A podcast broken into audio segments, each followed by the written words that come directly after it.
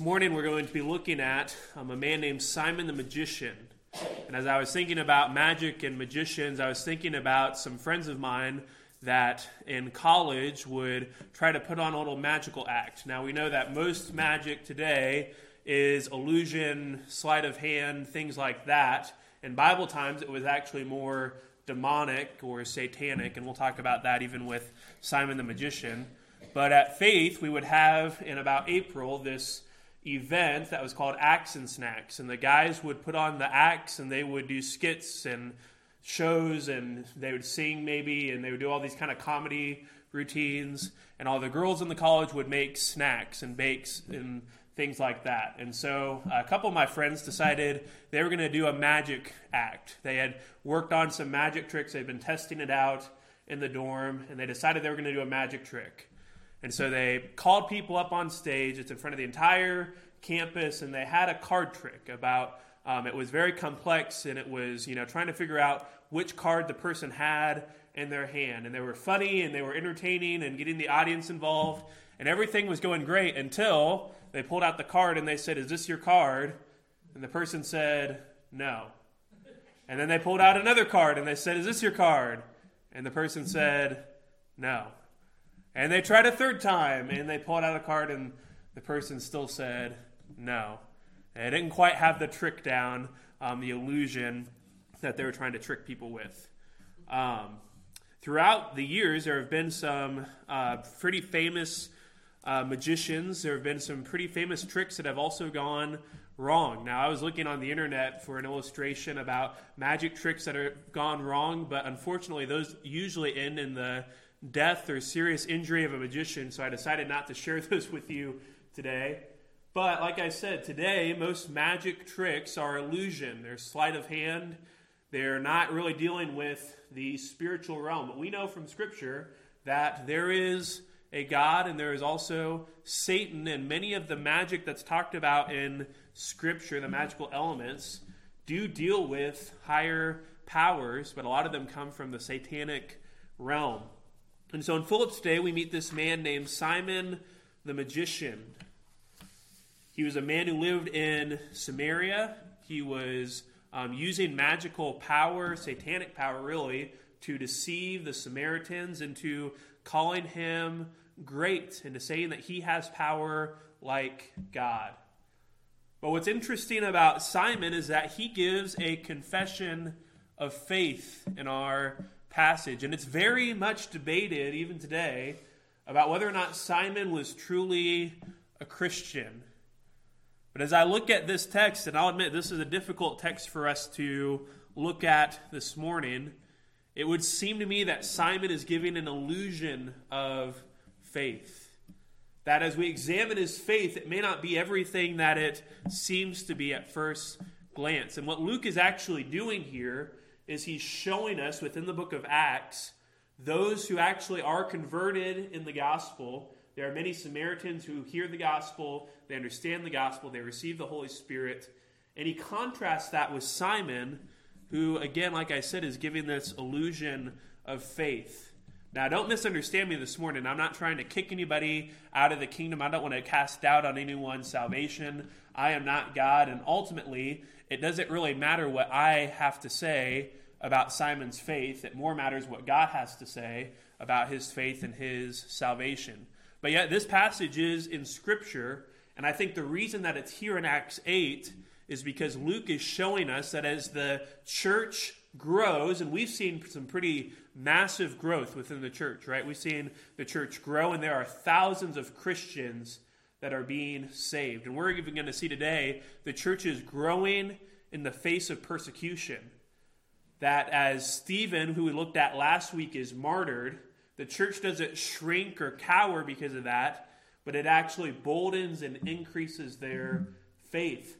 But one of the things we have to be careful with when the church grows is that there might be some who would call themselves Christians who don't really pass the test. And so, my goal is not to make anyone doubt their salvation. My goal is not to cast doubt on those who God would say are really believers. But rather, what I want us to see in this text this morning is this is that we should confirm and celebrate biblical conversion. Conversion being a person who was dead in their trespasses and sins, like all of us, and who has received the gospel and come to an understanding through of who Jesus Christ is. We're seeing those who are converted into becoming a Christian. And it's our job as believers not to judge people, not to be harsh towards others, but we as a church confirm who are believers. You know, when we baptize someone, we're not saying that baptism is what saves them, but when someone is baptized, they're making a public profession of faith to the church and to the world. And when they're baptized in our church, we're saying as a congregation, we believe that you've been saved, and we commit as your church family to helping you grow in Christ. It's part of our job, our mission as the church, to not only share the gospel with others, but to also have those within our church body who understand and believe the gospel. But we don't just want to confirm biblical conversion, but we want to celebrate it as well. And we even see the apostles do that here in Acts 8. So let's look at three different um, movements of biblical conversion here. First, we see an occasion for biblical conversion, and we see that in verse 1, in verses 1 through 8. Look at verse 1 with me. It picks up right where chapter 7 left off, and it says, And Saul approved his execution.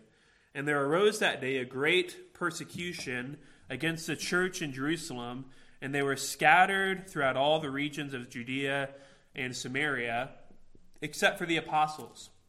So again, chapter 8 picks off picks up right after chapter 7. We saw that Stephen is put on trial. He gives a very lengthy and really beautiful account of what the gospel is. He preaches Christ from the Old Testament as he sees Christ there. And then, because of this, because he really condemns these Jewish um, people, the, the Sanhedrin, and he says that they have really rejected Christ, they've rejected the law, they've rejected the temple. They want to kill him, and in fact, they do kill him. And we see it says Paul approved of his execution. That word execution also confirms for us that Stephen's death was not lawful. It's a specific Greek word that it's not used with executions that were done based on a trial. Stephen wasn't lawfully killed by the Sanhedrin, but rather it was a mob of people who literally drug him out of the city and stoned him for his faith.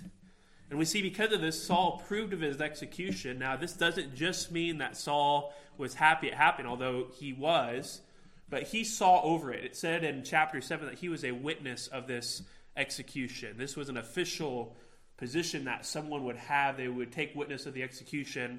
We saw everyone else laid their garments down at his feet. Now, what Luke is doing in Acts is he is introducing us to this man, Saul of Tarsus, not only because he's important here in Acts chapter 8 and 9, but because he's going to be very important in the rest of the book of Acts. And why is that? Because we know that he ends up becoming Paul, the apostle, after he's converted. And so, even as we run into Saul here in Acts 8, don't forget about the fact that later he's converted. And think about as he's killing Christians, what this would do to him later as he finally understands the gospel. He talks about in his letters how he has to deal with the weight of that guilt for killing those who follow Christ. So keep that in the back of your mind as we continue on in later sermons and Acts. But Luke is doing a bit of foreshadowing here for us. It says there arose that great day a great persecution against the church in Jerusalem. So, because of Stephen's death, from Stephen's death, Christians start being widely persecuted. Now, we've seen different movements of persecution throughout Acts, but they've not been this severe. The apostles were arrested in Acts 3, Peter and John were, but they were just let go without anything happening to them. Then in Acts 5, all the apostles are arrested. They're actually beaten at the end of the trial, but no one is killed. Here in Acts 8, we've seen that Stephen died in Acts 7, and now there is more widespread persecution in the church where people are being thrown in jail. Now, many believe that this persecution was actually against the Hellenistic Christians. Now, remember who the Hellenistic Christians are.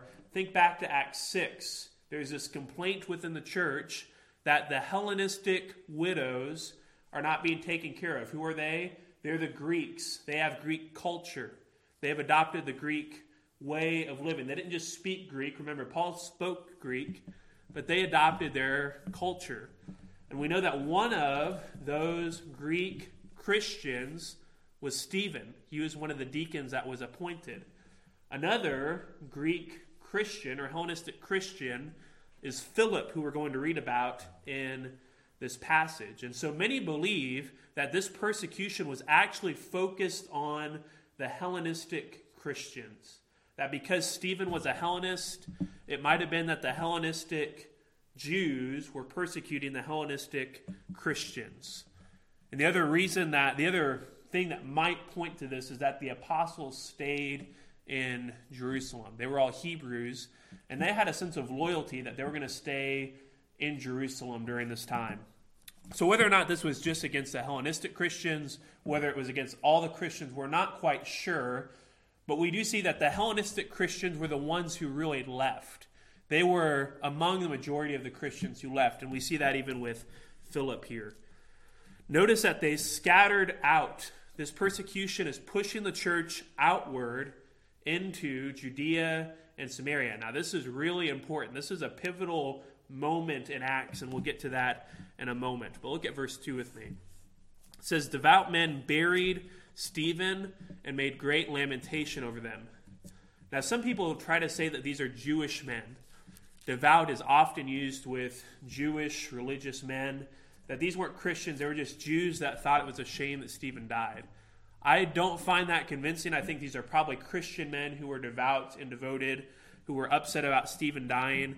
It says they made great lamentation over him. After someone was stoned, you were not allowed to mourn loudly. You were supposed to mourn silently. But this was such an injustice that was done to Stephen that these devout men do mourn very loudly. That word great lamentation means to really cry or wail out. It has a loud connotation to it. And so they buried Stephen, they're weeping over Stephen. And then Luke takes us back to Saul, and it says, But Saul was ravaging the church, entering house after house, dragging off men and women, and committing them to prison. That word ravaging means to tear something apart like a wild animal. My dog Mac can't have any toys right now that are stuffed because he just tears them apart. And I'll find like a cute duck or squirrel or something, and I thought, oh, this would be nice for Mac to have. But then he's like tearing out the eye and he's taking the head off, and he just can't have any toys because he's tearing them to pieces. And then I have to clean them up, and it's just a mess. This is what Luke says Paul is doing to the church. He's metaphorically ravaging it. He's taking people from their homes, he's putting them in prison. Now, don't misunderstand what Luke is saying. There are Christians leaving Jerusalem, but they are not leaving and keeping to themselves. One of the cool things that we're going to see about this persecution is that they are actually preaching the gospel as they go. In fact, look at verse 4. Now, those who were scattered went about preaching the word. This persecution is actually a strategic, a big moment in the church, and I want to show you why. Go back to Acts chapter 1. Acts chapter 1, the first sermon we looked at in Acts a couple months ago. Look at verse 8. Remember, the apostles are asking Jesus, Hey, when is the kingdom going to come? When are you going to build your kingdom? This is some of Christ's last moments here on earth, his last words to his disciples he says, But you will receive power when the Holy Spirit has come upon you. We saw that in Acts 2, right? And you will be my witnesses. You will testify to me in Jerusalem, in Judea and Samaria, and to the ends of the earth. And what's really cool about the book of Acts is that Luke is recording Christ, giving us an outline of what happens in the book of Acts, of really how the gospel is spread out. We see in Acts chapter 1 through Acts chapter 7, the gospel is spread in Jerusalem. We see in Acts 8 through about Acts 12, it's spread in Judea and Samaria. We see in Acts 13 to Acts 28, it's spread to the ends of the earth. So actually, this persecution is part of the gospel going out to the rest of the world.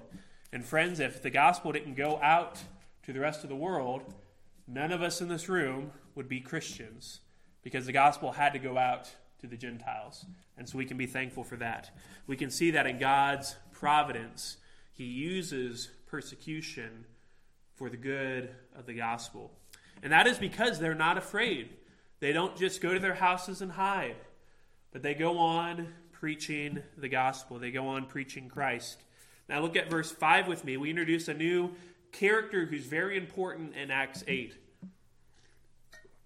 Philip went down to the city of Samaria and proclaimed to them the Christ. This man, Philip, remember, he's one of the seven deacons or table servants mentioned in Acts 6.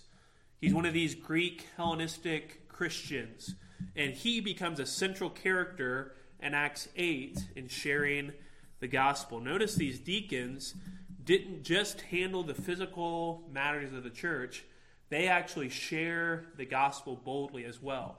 We saw that with Stephen, we now see that with Philip. He's sharing the gospel. It says in a city of Samaria. We don't know exactly what city this was. Many try to speculate, but I don't know if it matters too much. We know that the gospel is going out in the region of Samaria in this chapter. And Luke is just recording that it was happening in certain cities or a certain city. It says he was proclaiming to them Christ. Now, the Samaritans were interesting Jewish people. When uh, Israel was captured, there were some that were left when the Assyrians invaded. There were some that were left in the land, and they intermarried with the Assyrians. And the Jewish people did not like that. They were not supposed to intermarry. And so these people became their own kind of set of half Jews called Samaritans and they were hated by the Jewish people. They were at odds with the Jews, but they were half Jewish. And so there were different parts of Judaism that they understood and that they practiced. But they were seen as the enemies of the Jews. In fact, if it had not been for persecution, it is doubtful, it, it causes questions at least, as to whether or not the apostles would have brought the gospel to them. Now, we know in the Gospels Christ talked to the Samaritan woman, right? The woman at the well. He seemed to want to include them in the gospel. But the Samaritans and the Jews were at odds. Yet, because of persecution, the gospel goes out to them. Look at verse 6. In the crowds, with one accord, there's that word, homothumadon, one accord. It's used a lot in Acts to talk about the unity the church had. Here we see the crowd actually, with one accord, is paying attention. They are laser focused, they are intent on what Philip has to say. They said they were paying attention with one accord to Philip when they heard him and saw the signs that he did. There's two reasons why they listened to Philip. Number one, they heard them. And don't miss that. They pay attention to his miracles as well. But they were actually curious, interested in the gospel. They wanted to understand the gospel that Philip was teaching. But they also saw signs. They also saw miracles, things that were being done in the city that surprised them, that amazed them. And he shows us what these are in verse 7. For unclean spirits, crying out with a loud voice, came out of many who had them, and many who were paralyzed or lame were healed. So, why were they paying attention to Philip? Because he was casting out demons, he was casting out unclean spirits, he was doing miracles. This was part, not all of his ministry. Remember, they heard him preach the gospel, but this was part of what confirmed to him that this guy was legitimate. Now, what's interesting is that he seems to indicate there's a lot of unclean, demonic spirits here in Samaria. And why do you think that is? we're going to see that Simon the magician was having magic from dark or um, demonic spiritual forces. That's probably why there's so many demons in the city. Just one guess or speculation, but we often see that magic has that connect to the demonic realm, especially in Scripture. Now look at verse 8. It says, There was much joy in the city. So, because the gospel is being preached, there's much joy here in Samaria. So, we see this occasion for the gospel. Now, persecution is not anything that any of us would want to go through, right? None of us want to sign up to go be persecuted, to go be stoned, dragged from our houses, or ravaged by Paul, like Mac destroys a little stuffed animal. But persecution is how the gospel is pushed out to Samaria, to the rest of the world. And so I want us to consider before we move on to our second point do you see God's sovereignty and providence in Acts, how the gospel is pushed out to the rest of the world. How it's God's gospel, and He is showing us how it goes out to the Samaritans. And secondly, ask yourself this question not only do you trust God's providence and how He shares the gospel, but do you share the gospel regardless of your circumstances? These Christians in Jerusalem could have said, well, we're being persecuted, so we're just going to take a break. We're not going to go share the gospel. We're not going to go find people to witness to. But yet, persecution only makes them more bold. It only encourages them more to go share the gospel. So, you do share do you share the gospel regardless of what circumstances you're in? So we see that the gospel is spread, it is shared in Samaria, and it leads to conversion, or at least some professions of conversion. And that's our second point that we see. We see the profession of biblical conversion. Look with me at verse 9. But there was a man named Simon. And here we, we are introduced to, as I mentioned earlier, one of the key characters in Acts 8, a man named Simon. This is not Simon Peter, by the way. This was a different Simon who had previously practiced magic in the city and amazed the people of Samaria, saying he himself was somebody great. So he was a magician. He's called Simon the Magician throughout the chapter. He was doing magic, but again, this magic, not magic today, but magic then, had a dark or spiritual power to it that was demonic. And so he was um, doing these acts here in Samaria, and the people were amazed. Now, something you'll realize or notice in Acts is that the Samaritans here in Acts 8 seem to be pretty easily amazed. They're amazed at the gospel, at Philip healing people. They're also amazed at Simon, who is doing these different magical acts here. He says that he himself was somebody great. He was trying to make a name for himself. And this is something interesting we see about Simon was that he had a very self-focused, self-centered desire to make a name for himself here. And it says in verse 10, they all paid attention to him from the least to the greatest. So he has everybody's attention. And why does it say that phrase, from the least to the greatest? He's showing here that it wasn't just the poor people who listened to Simon. It wasn't just the poor people who could be easily um, tricked or who would be easily entertained. But even the wealthy, even the rich people, even the powerful people in Samaria listened to Simon because of his magic. Look at what they said. They said, This man is the power of God, and they called him great. They were attributing to Simon the work of God. Simon wants power, he wants prestige, he wants fame, even within Samaria. So they pay attention to him and his magic. Now let's see what continues to happen here. It says in verse 11, and they paid attention to him because for a long time he had amazed them with his magic. So this is a person who's in the back of the minds of the Samaritans. Now we keep reading in verse 12. But when they believed Philip, so these people, these Samaritans, they previously believed Simon, the magician, and now we see them as a group here.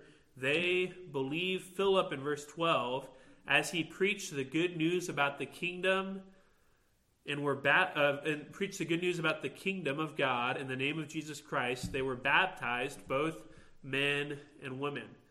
That word believe just means to give a confession of faith. What did they believe in? The good news, the gospel of the of the kingdom of God. So they believed the gospel and they were baptized. Now, this is just water baptism here. We're going to get into the distinction in just a few moments. So we see the Samaritans make a profession of faith. And Luke is actually contrasting them, and he's starting to do that here in verse 12 with Simon in verse 13. Look at what it says. Even Simon himself believed. And after being baptized, he continued with Philip. And seeing great signs and great miracles performed, he was amazed.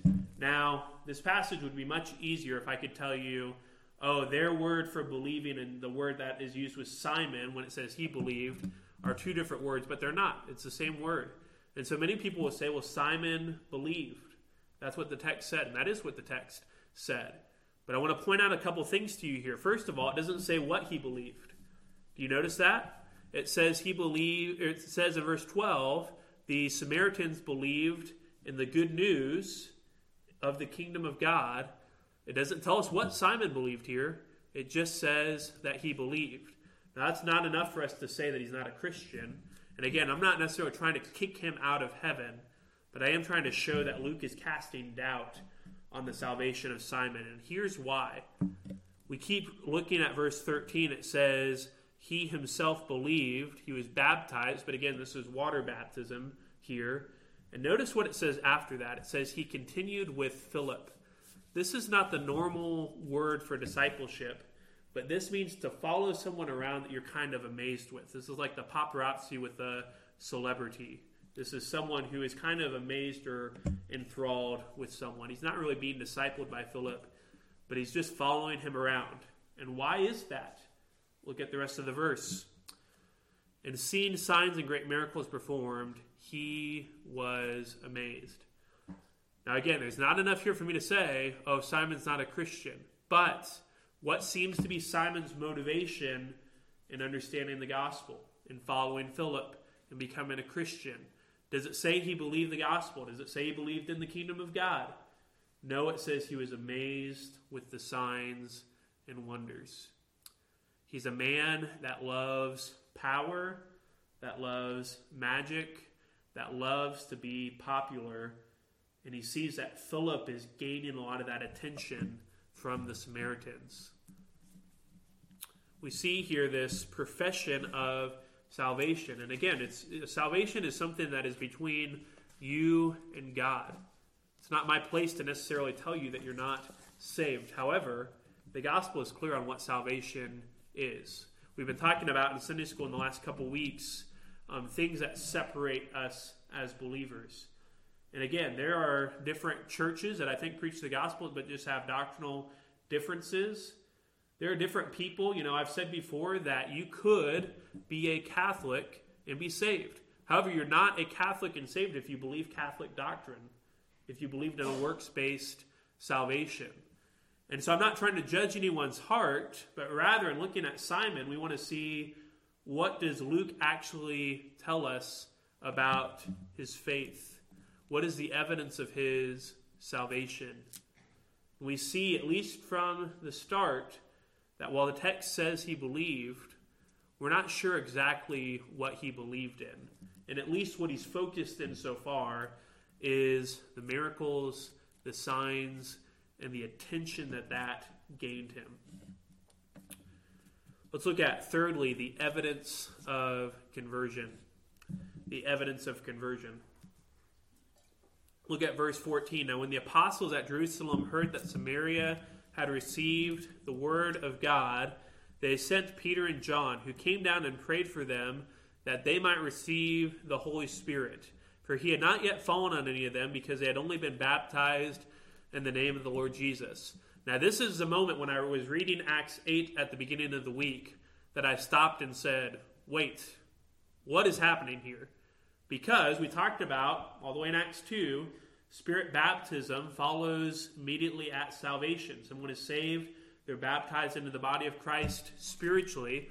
Yet, these Samaritans seem to be saved, and they're not Spirit baptized yet. They're only baptized with water. So, why does the Holy Spirit wait to fall on them? Well, it says that the apostles would go and lay hands on them and then the Holy Spirit would come after that. And so some have taken this text to mean that you need to have hands laid on you to receive the Holy Spirit. Some have taken this text to mean that the Holy Spirit and Spirit baptism is what imparts spiritual gifts and speaking in tongues and things like that onto a Christian. And I don't think that's what Luke is trying to show us here. Rather, within the plan of God, there's three different times where it talks about the Spirit of God coming down on a group of people. We see it in Acts 2. In fact, go back to Acts 2 for just a moment. Go back to Acts 2 for just a moment. We see in verse in verse 2 and suddenly there came from heaven a sound like a mighty rushing wind and it filled the entire house where they were sitting and divided tongue as tongues of fire appeared and rested on them and they were all filled with the holy spirit began to speak in tongues as the spirit gave utterance so we see the holy spirit came and then right after that they're filled with the holy spirit we see the spirit of god comes to the jews in jerusalem We've just seen in Acts 8 how the Spirit of God comes onto the Samaritans, and we'll talk about that more in a moment. Skip ahead to Acts chapter 10 for just a moment. Look at verse 44. Peter is preaching the gospel to Cornelius. He's the first Gentile that is saved. And look at verse 44. While Peter was staying, saying these things, the Holy Spirit fell on those who heard the word. And the believers from among the circumcised who had come with Peter were amazed because the gift of the Holy Spirit was poured out even on the Gentiles. Remember what I said about Acts 1. The gospel is spread in Jerusalem, Judea and Samaria, to the ends of the earth. I think what we're seeing here is the Spirit is specially marked in Jerusalem, then in Judea and Samaria, and then to the ends of the earth after that. Go back to Acts 8. So the apostles would go and confirm this work being done in Samaria. This would also serve to dispel any disunity. What do I mean by that? Well, I said earlier the Samaritans and the Jews hated each other. They were at odds. The, the Jews thought the Samaritans were dirty, that they were half breeds, is what they called them.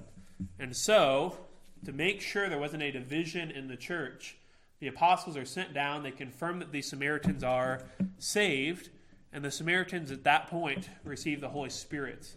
Now, after this, any Samaritan that's saved, I believe, received the Holy Spirit at salvation and spirit baptism. But this was a special event in Acts. So we see that these Samaritans who believed received the Holy Spirit, but look at verse 18 we run back into Simon. Now, when Simon saw that the Spirit was given through the laying on of the apostles' hands, what does he do? He offers them money. Now, I'm going to argue that I don't think Simon received the Spirit, and here's why. The Samaritans who believed and Simon seem to be contrasted with each other. So it says they believed and heard the gospel in verse 12. In verse 13, then Simon believed. Then here, they received the Holy Spirit. And I actually think, if I can just speculate for a moment, that as they're coming to Simon to confirm that he's a Christian, this is what he says to them.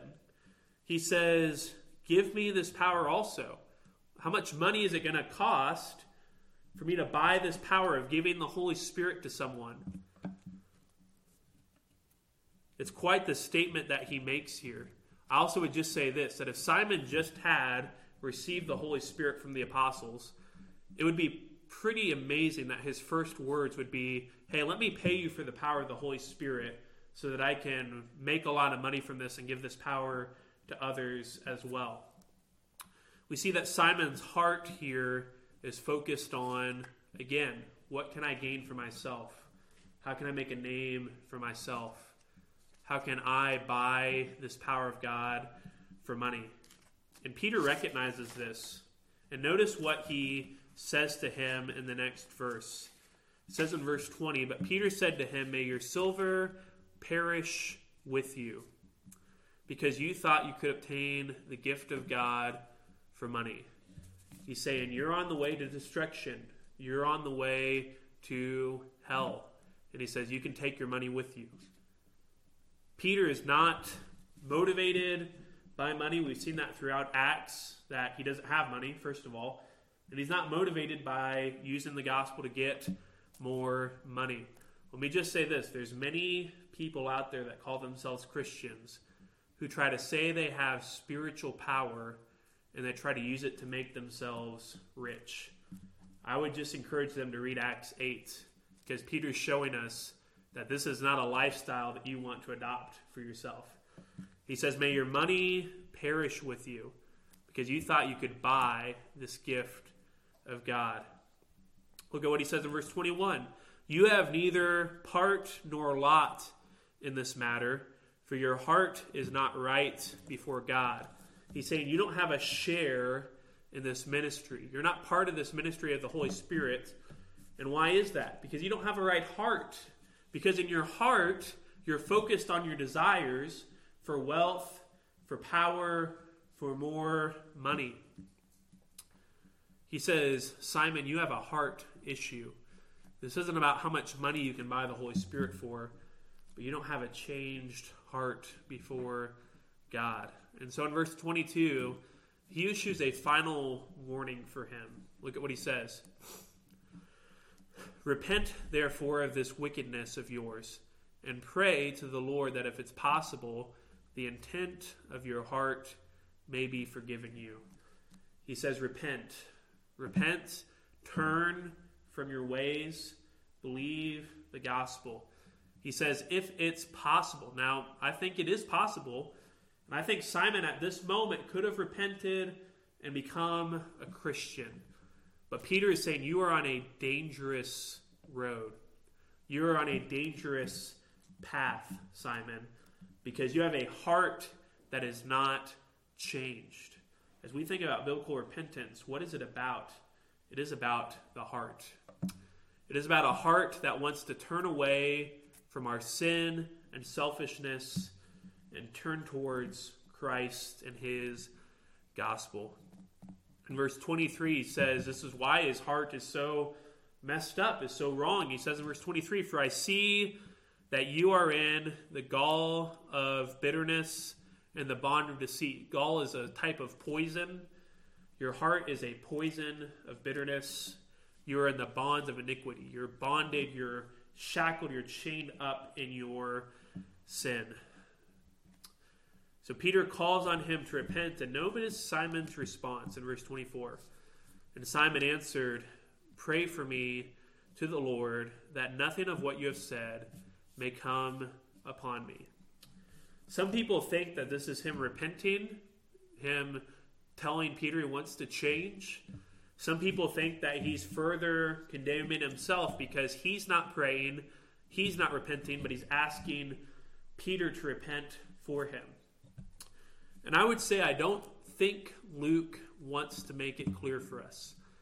I think Luke, in writing this, wants to leave the door open for us. He wants us to stop and consider the fate of Simon the magician. Did he repent? Did he believe the gospel? Now, I can tell you in church history, Simon the magician is associated with the Gnostic heresy, a heresy that we see throughout really the second century of Christianity, and, many have called him a heretic and not a Christian. So, if you look at church history, it would say Simon probably didn't repent. But Luke leaves us on the edge here to think about biblical conversion. I don't want to end the sermon on a sad note or a somber note. And in fact, Luke doesn't even do that for us either. Look at verse 25. He focuses on the good. He says, Now they, when they had testified and spoken of the word of the Lord, they returned to Jerusalem, preaching the gospel to many of the villages in Samaria. So they go out, they preach the gospel more here, and then as they're going back, they're preaching the gospel as they go in Samaria. And the text ends. And it ends with both a sad account of Simon's faith or lack of faith. I would call it an illusion of faith. But it also ends in hope. And what is that? that people in Samaria heard the gospel. And for that, we can celebrate. We don't just want to turn into judges, people who are always trying to examine. We want to celebrate with those who truly understand the gospel. So, as we close this morning, I want us to think about how do we evaluate biblical conversion? First of all, listen to someone's testimony. Listen to their testimony. Does their testimony evidence a gospel change? Now, I'm not saying do they have the most exciting testimony. My testimony isn't that exciting. It might not be as exciting as yours or someone else's. But in their testimony, do you hear that they were a sinner separated from God, that they believed the gospel, repented of their sins, and that they've put their faith and trust in Christ? Listen to their testimony, and secondly, confirm that they understand the gospel. Now, they might not be a PhD theological scholar, but do they understand the gospel? Do they understand the gospel of God? And then lastly, examine their fruit along the way. I'm not saying that we should judge them unnecessarily, but look to see if they have grown and changed in Christ. This is a sombering text, it's a hard text for us to understand, but it is an important text for us to acknowledge that we really see here both an illusion of faith but don't miss the fact that we do see genuine conversion in Acts 8, and that spreads the gospel even out farther. Let's pray and ask God's blessing on the rest of our service. Father, we thank you for your word. We thank you for this text here in Acts 8. We thank you that um, you've given us your word, that you've inspired it. We thank you that we can trust in you. And God, this is a hard text for us to understand. We don't want to be overly judgmental towards anyone. I know that's not anyone's desire here. But God, we do want to understand what conversion is. And we know that it's based on the gospel. That your son, Jesus Christ, was perfect, that he came into an imperfect world, he died for our sins, he was buried, and he rose again so that we could have victory in him. So, Father, as we go from this place, would you help us to share the gospel with others, to confirm faith when it needs to be confirmed, but most of all, to celebrate conversion when we clearly see it? We ask all this in Christ's name. Amen.